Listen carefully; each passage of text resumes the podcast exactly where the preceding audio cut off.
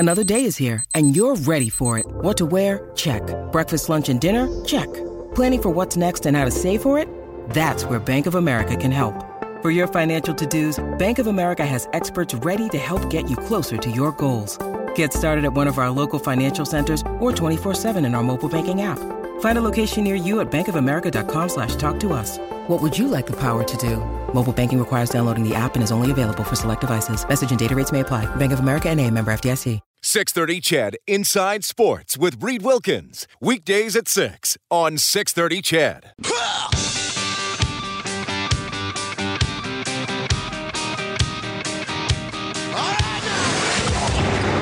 Edmonton's home for breaking news on your favorite teams.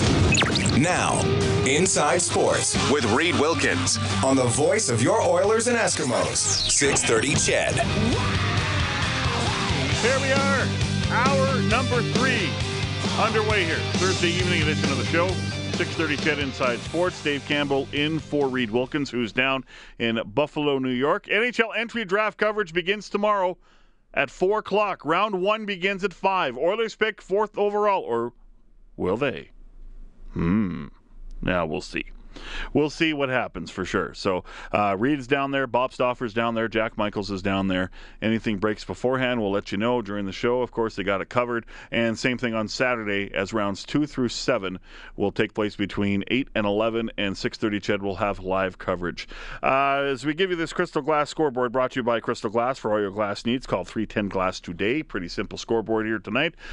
It is night 1 of regular season play in the Canadian Football League. We're through the preseason, finally. Thought we'd never get there some days. Hamilton leads by a score of now 25-19. They were up 25-6. Toronto scores, and then Brandon Banks coughs up the football. Oh, yeah. On a return.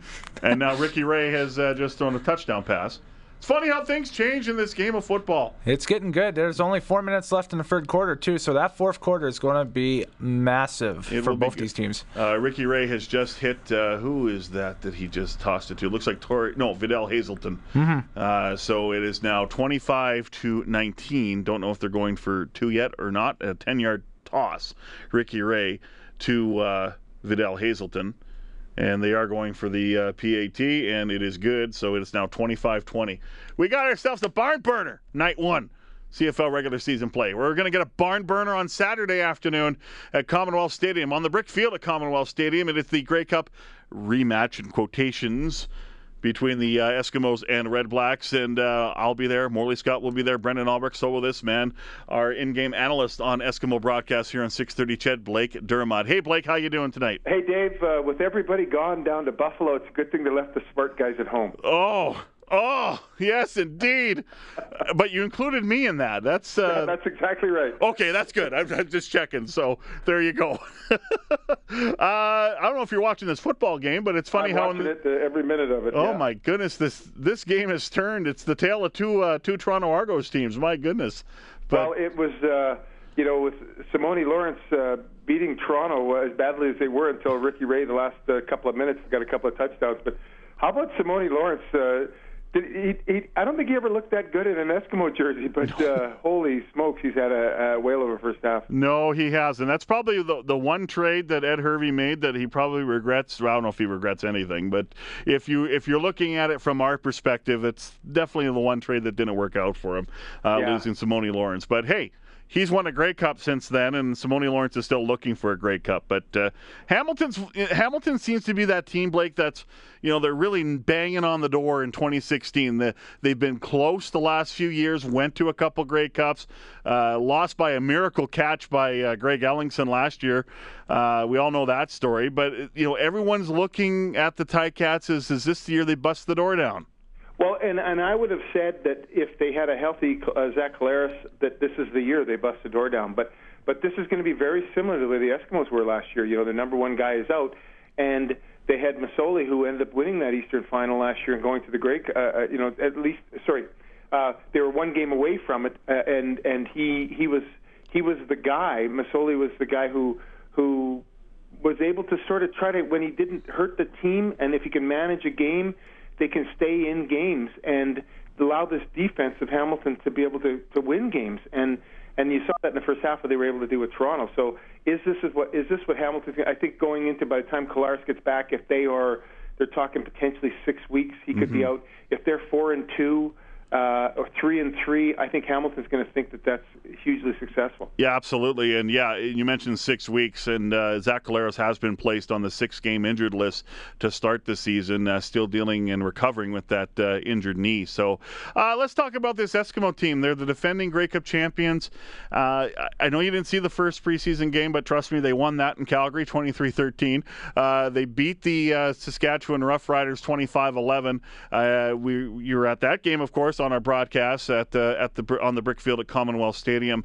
I know it's a 2-0 preseason, and I don't know what you take, how much you take stock in the preseason, but let's try and do that right now. What do you take away from this Eskimo team in the preseason, what they were able to achieve? Well, it's a good thing you brought this up, because preseason is very difficult to evaluate. When you talk about your quarterback going into a game, and last year's preseason had 5 plays. This year, a little bit more than that, but I think it was probably close to about 10 offensive plays. So you're really not getting a true look at your number one offense, your number one defense. But what you do get to look at is, and what you get to evaluate is, what your depth is like. And I really like the Eskimos' depth this year. I mean, we saw, and we made comments of this all last season about the depth that they had. This was the best year that they had when, it was the next guy up attitude. And you see that with when you look at, especially in the defensive secondary, where you've got such a big turnover, the largest turnover of any group. And I thought those guys did a pretty good job in the first 2 games. They, with people now, of course, with Ojo out and for basically gone for the majority of the season, if not the whole season, they've got a group of no-name guys that we don't know anything about. But believe me, by about a game or week number 4, we're going to know who these guys are. And that's the one thing that the Eskimos organization has done such a good job of, and a better job since Ed Hervey has been the general manager, is they've established a certain amount of depth. So if somebody goes down, they don't lose a lot of ground. And, finding the same type of player, too. I mean, you look at the running back spot there, and if John White goes down, and he did last year, they have Shakir Bell, who looks like and plays like John White. But, the ability to draft or to sign players that, if you do get hurt, we can bring in the number 2 guy, or maybe 1A, and the drop-off isn't as harsh. Yeah, and that's exactly what when I look at the offense this year, and you see, they add Getzlaf. They've got that good veteran Canadian guy in there, and you can go out there with the addition of Getzlaf. You could virtually start, and White, of course, White wasn't there at the end of the season, but you could start this. You could go with basically the same, what you would have considered the Eskimo starters going into your first game from last year. Their offensive line is intact. Everybody's healthy. Your quarterback's in good shape. Your backup situation is even better. And you got John White, who's looked really good at the running back position through training camp. And talking with Tim Princeton yesterday, he said that, he's our number one guy. We're going to ride him, and he's looked really good. So I think that their offense, and with the play calling of Jason Maas being a little bit more aggressive than last year, I think they're going to be a little bit more exciting to watch. And from what I saw in the game and from the stats from the first game, there's not a lot of step down from that defense. I know they lost some key personnel, but you throw in Neil King at safety, and you guys talked about him last week, and in the first game he's looked very, very good and comfortable. And he's not a new face to the league. He's been around for a while, but he's with Koshi Mwamba and Adubasan, those guys out of the mix for now. Neil King has stepped in, and it's been seamless. Yeah, absolutely. He's been phenomenal. And the team brought Koshi Mwamba back, but he's going to have to work his way back into the lineup. And we talk about depth, and Koshi Mwamba is going to be a depth player. And it's funny how things can change in this business, in this crazy business of football. Koshi Mwamba is a starting safety from the Grey Cup last year. He gets hurt in training camp, and Neil King comes in and is just too good to not give him the starting safety job. Well, and remember, too, I think it was 3 years ago, Neil King was a starting safety for the Hamilton Tiger Cats in the Grey Cup game. So that's why I said, you lose one guy, and that's the one thing that the Eskimos have done, is they brought the competitiveness back for each position, and they've made it so that if you go down, boy, you could lose your spot. You want to stay healthy, and there's some really good people in behind you. And just Hamilton scored again, so now this really turned into a good game. Absolutely. And Brandon Banks atones for the fumble that led to the last Argo score, and Masoli has just tossed a touchdown pass to Brandon Banks. So right now, 31-20, the Ticats in the lead with the point after a two-point convert pending here. So, hey, sign of a good team. Teams know how to come back from adversity, and definitely Hamilton looks like they've done that here. As we're speaking with Blake Dermott, our in-game analyst on Eskimos broadcast here on 630 CHED. Eskimos and Red Blacks will play each other on Saturday, the home opener and season opener for the Edmonton Eskimos. 3:30 is the kickoff, or 3:30 is the pregame show on the brick field at Commonwealth Stadium. They'll kick off at 5 o'clock. So this is dubbed the Grey Cup, in quotes, rematch. If Ottawa wins, they will not get the Grey Cup. Let's just really reinforce that point here. But I find it really interesting, and I understand it more. I do understand it some from the Eskimo side of things, and I really understand it from the Ottawa side of things, how they're approaching this game. The Eskimos don't want to talk anything about 2015, anything about the Grey Cup. They're moving on. You read stuff and watch stuff out of Ottawa and hear comments and quotes, read quotes. They're thinking about the 2015 Grey Cup. Tell me about that dynamic, because you've been on both sides of the coin. Well, when you lose a big game, they always say, and I always felt that it was important to not forget that, because you never want to forget that feeling of how badly you felt, or how much you could have done to be better. So you always want to keep that inside of you, so that it to use that in the future to make you better.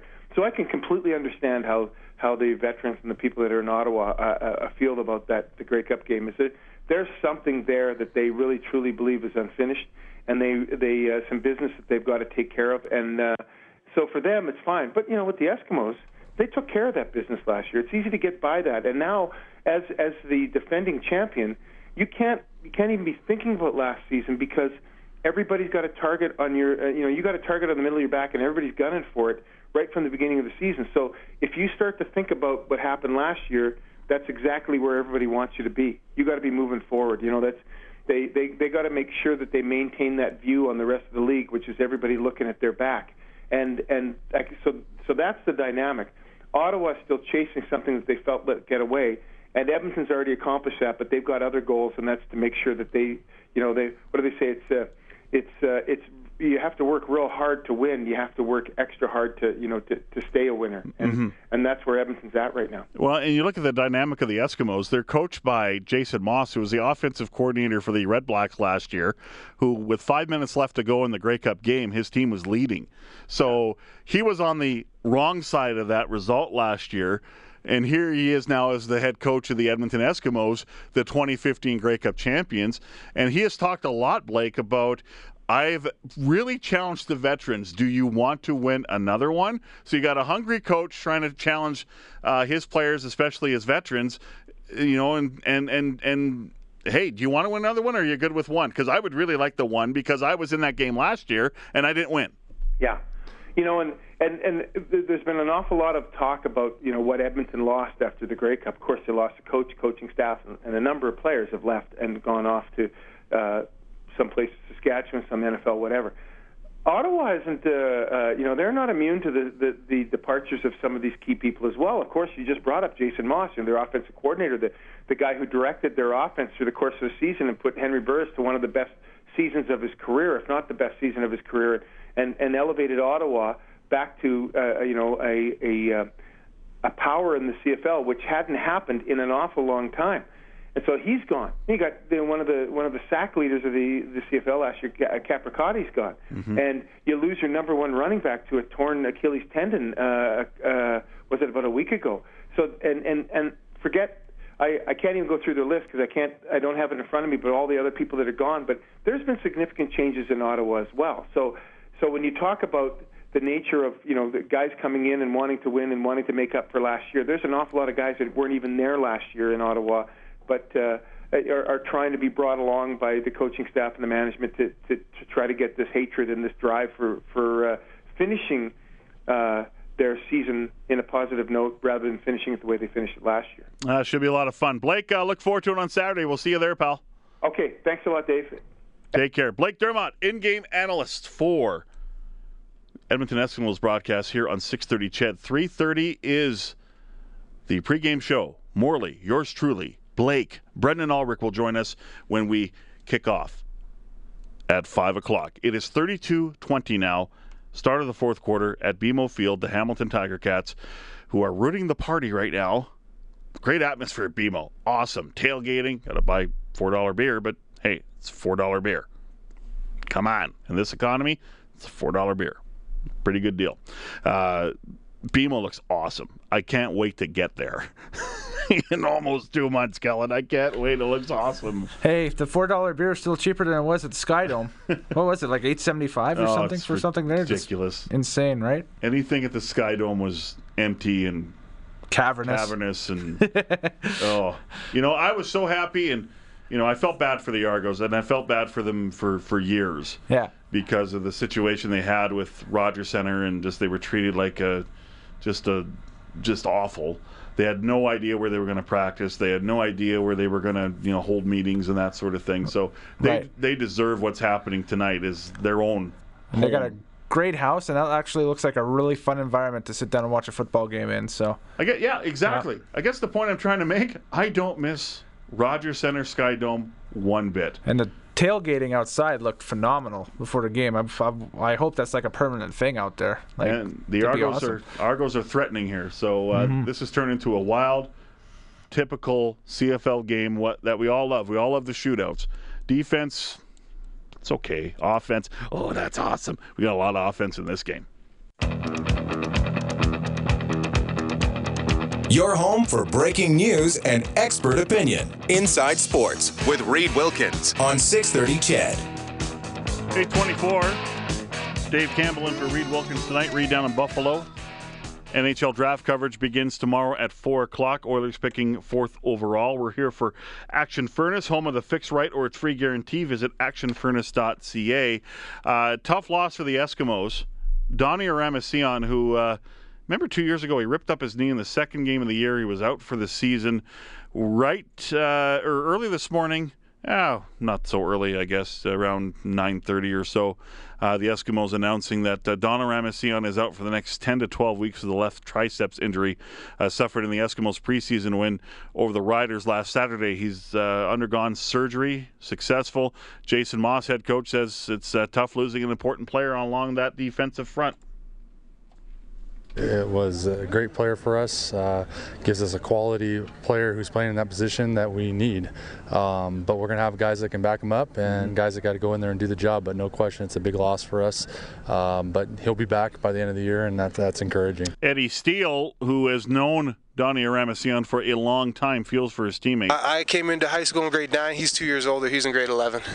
Yeah, played with him in high school, then at University of Manitoba, and then back here after I was done with Hamilton. This game doesn't care about anybody. Doesn't care about anybody. He doesn't stop for anybody either. Yeah, that is the truth. And Eddie Steele, he hurt his knee at Commonwealth in 2012, and that was the last game he ever played for the Hamilton Tiger Cats. And he signed with the Eskimos in the 2013 season. So Donnie Oramasian out for 10 to 12 weeks. So hopefully he'll be back around, around the 3-month mark. So about midway through the season. So they're going to have to fill in. They got a little bit of depth at the Canadian D tackle spot. They got some internationals they can mix in there as well. So we'll see what happens. On Saturday on the brick field at Commonwealth Stadium, 3:30 pregame show. 5 o'clock kickoff, Eskimos and Ottawa Red Blacks. News is next with Thomas Dyes from the 630 CHED 24-hour news center. Got a half hour to go, folks, and that's coming up next.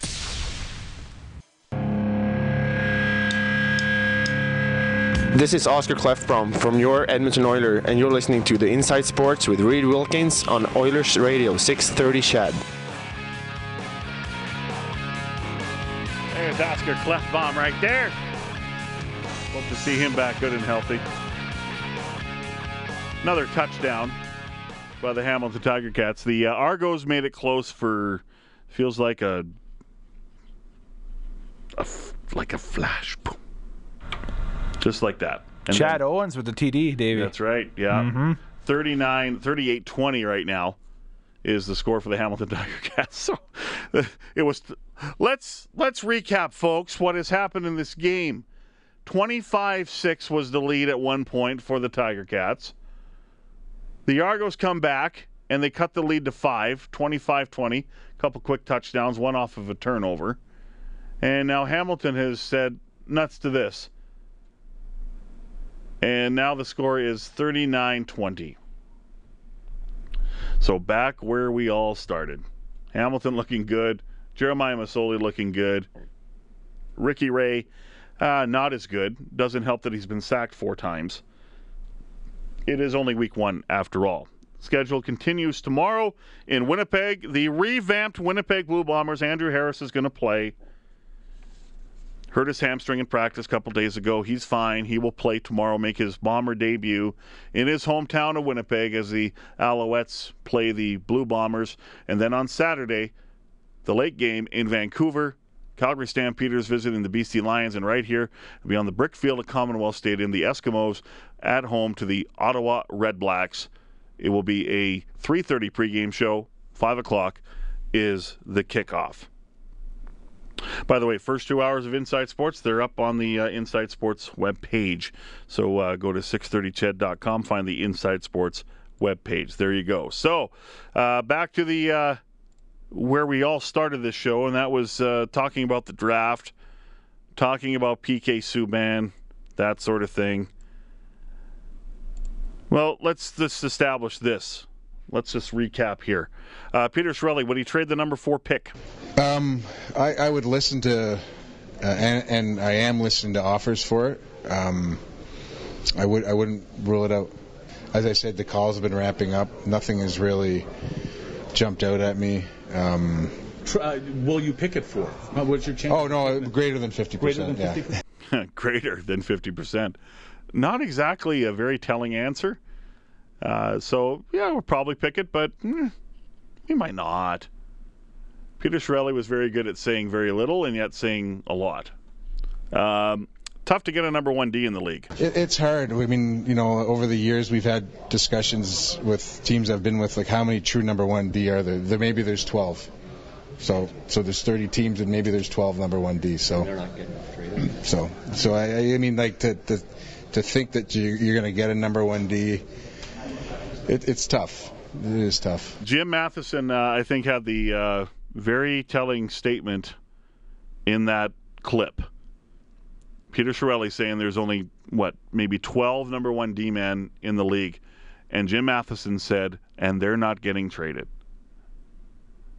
It's hard to do. It's just really, really, really hard to get a number 1 defenseman. Number 1 defensemen, more often than not, are groomed. Now, there's been some movement with number 1 defensemen. I mean, Brett Burns, he didn't start out as a member of the San Jose Sharks. He was a member of the Minnesota Wild. They couldn't decide whether to make him a forward or a D-man. So Sharks pick him up, and he's a D-man. He can play forward. You know, Chris Pronger was traded twice, once to Edmonton, once away from Edmonton, and he got traded again to the Philadelphia Flyers. So it does happen, but the deal has to be really good for it to happen.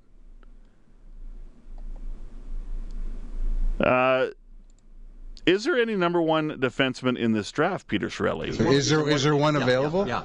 I thought I answered that. Like there might be. There might be. There's definitely 2s, but my point was that if you polled all the GMs, and I may say there's 12 number 1D in the league, maybe there's 18. They feel that there's 6. So maybe those D that are available in the top end of the draft can be a number 1. But I wouldn't say there's a clear-cut number 1, no. So there you go. Got a lot of number 2 defensemen. So there's a $6 million guys. There's 3 of them. Taylor Hall, Ryan Nugent-Hopkins, Jordan Eberle. Will it take trading one of those players to get a defenseman? There are some situations where I think I can provide a temporary fix that might bridge a gap a little bit. I don't know if that's the route we want to go. I would like to have again back to the righty lefty thing. I'd like to have a kind of a solid defender in there that can play a versatile game, can play in the top four. Doesn't mean we're going to fix it all in one fell swoop either. So, but you know, I'd like to get some permanence to kind of the first step in fixing it. And that costs you more. Yeah, it'll cost more, yeah. Yeah, so there you go. So if you want a permanent solution that you could get a defenseman and solve your problem for the next few years, great. If you want a stopgap, you can trade something less to get something that will help you for a year or two. I don't think Peter Chiarelli's in the market for looking for a year or two solutions. I really don't. I think he wants something that he can use today and tomorrow and year to year to year to year. So it's hard to get a D-man. But does he think he can bring a D-man in? Is he confident? Yeah. Can you bring a D-man, Chiarelli, Peter Chiarelli? Yeah. No, the discussions have been both plentiful and productive. Yeah, I still feel the same confidence that we can get a, whether it's prior to tomorrow, whether it's prior to July 1, whether it's after July 1. So I'm not putting like an emphasis. I mean, if it's tomorrow, it's going to involve the pick, yeah. Right? So there you go. If it's tomorrow, it's going to involve the pick. So maybe that's forecasting what happens Saturday. Maybe that's when you see a bigger deal being made. Yeah, you never know what can happen, though. Chiarelli says right shot D would be nice. I'm leaning towards right shot. Like I really feel we need more of the righty-lefty in our group. So I'm leaning more towards the right shot. Will he spend money in free agency, which begins a week tomorrow? You know, we've got cap room. We've got flexibility. And if we decide to go after an expensive free agent, we'll make sure that we're in a good spot cap-wise. Definitely Milan Lucic would fit that bill, and it's going to cost some money to get him. I honestly am not sure if that one makes sense as well, because that's a lot of money and a lot of term for a guy that I think he can help the Oilers, but you know, there's got to be other parts to this that have to go out for this to happen, right? So, and I think if Chiarelli really wants Milan Lucic, he will make it happen. So it'll be interesting. Chiarelli's in his second year as GM, by the way. Yeah, anytime you can spend a full year in the locker room and from the press box and to know how your coach is going to integrate and to know the personalities, to see them away from the rink, you definitely get a better appreciation, a better evaluation. I'm definitely in a better spot to address the needs of this team now, as anyone would be after 1 year. So, does Chiarelli feel that he needs to shake up the culture? Well, I think whenever you have a string of unproductive years, I think you have to look at everything, including that. So it's something we're looking at, and it's something that having spent a year on top of it, that you can sense that certainly it may be self-fulfilling because that's all it's talked about, but you know you get a sense of it a little bit, and it's an area when you know when you lose you gotta fix things and you gotta make changes. So that's what we're looking at doing. There's also this talk floating around that Chiarelli has made an offer to Columbus for the number 3 pick. Well, I'm not going to talk about any specific discussions on that stuff, but we will. You know, we're talking up and down the draft. So he didn't say no either. That's another interesting aspect. I mean, the number 3 pick looks like it will be Jesse Puljujärvi. I guess they could trade up and take Tkachuk. I don't know. So we'll see. I mean, there's only one spot he can trade up to, and that's 3 if Columbus wants to do that. But it sounds like Jarmo Kekalainen, the general manager, doesn't want to do that either. They want to stay at 3. They're not moving to 2. They're not moving to 1. So it's only 3. And right now, the Blue Jackets are saying, not doing it. Not doing it. This is it. I found this interesting as well, and this probably is maybe down, well, it is down the list as far as maybe the priorities for Peter Chiarelli, but backup goalie. Well, you're going to draft a goalie, Jim, and he won't be ready for 6 or 7 years. I mean, if we're going to address the goaltending now for the backup, Brossoit will challenge. and we may look to add someone else to challenge too, but not at the draft. It's too early to, yeah. So there you go. An impactful goaltender, someone that the goaltender out of Everett. I can't remember his name now. Bad. Anyway, he was named the goaltender of the year in the WHL. If you can help me out here, 630, or if Callan, you can look it up.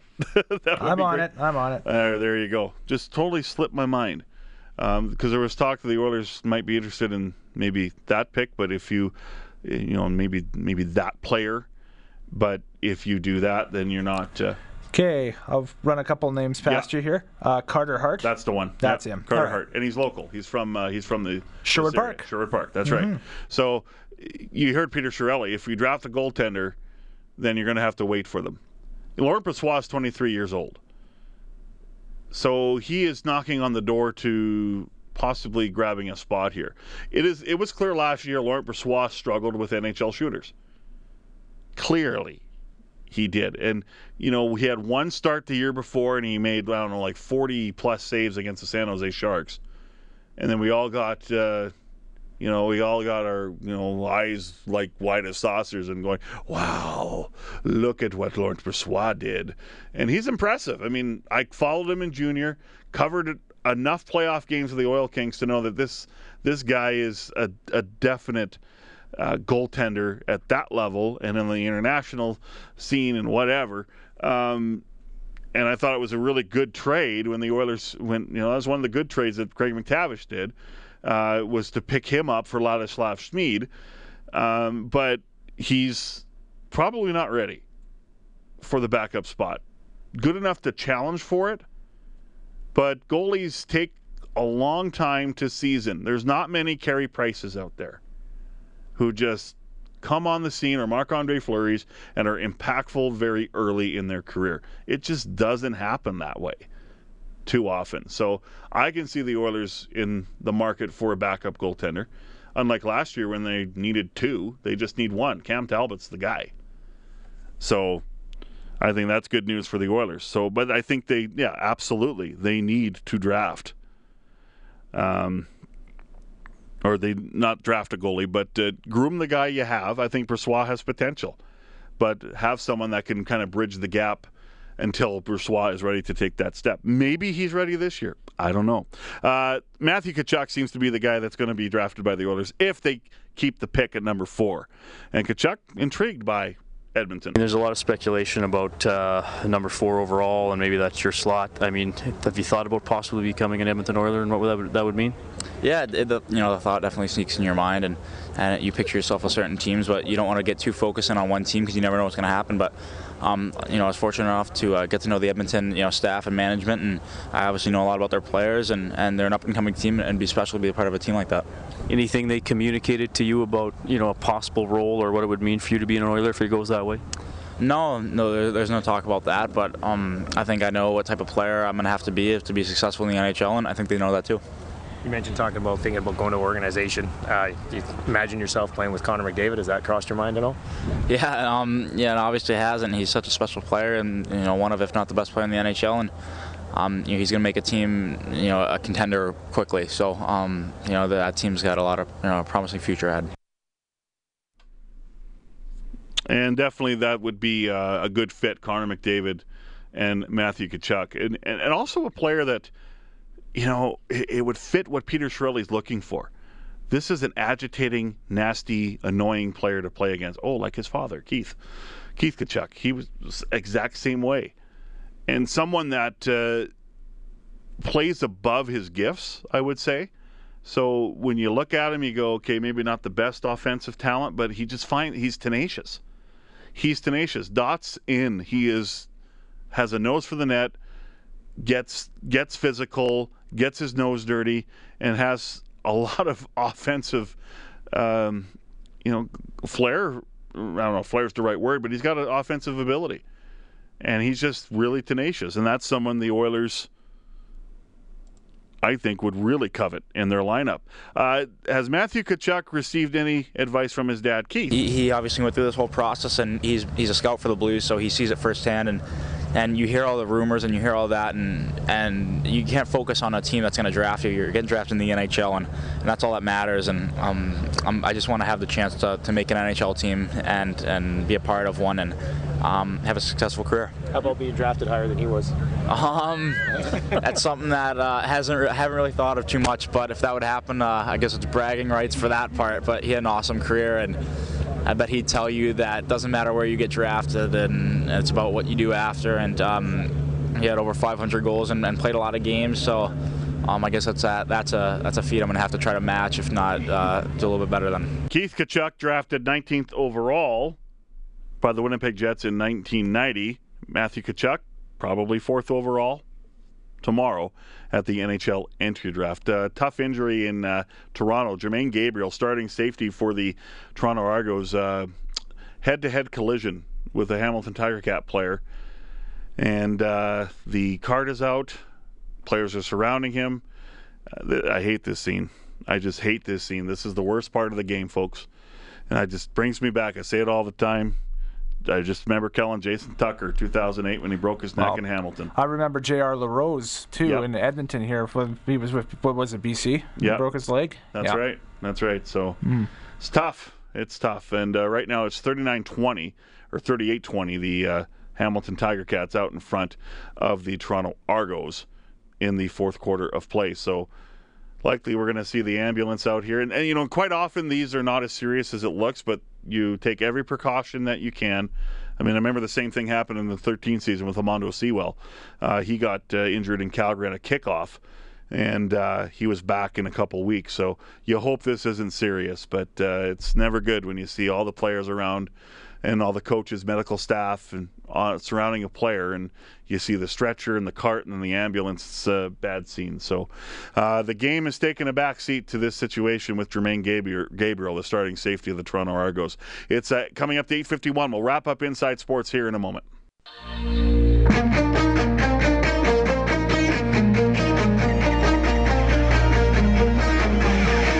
You're listening to Inside Sports with Reed Wilkins on Edmonton Sports Leader, 630 CHED.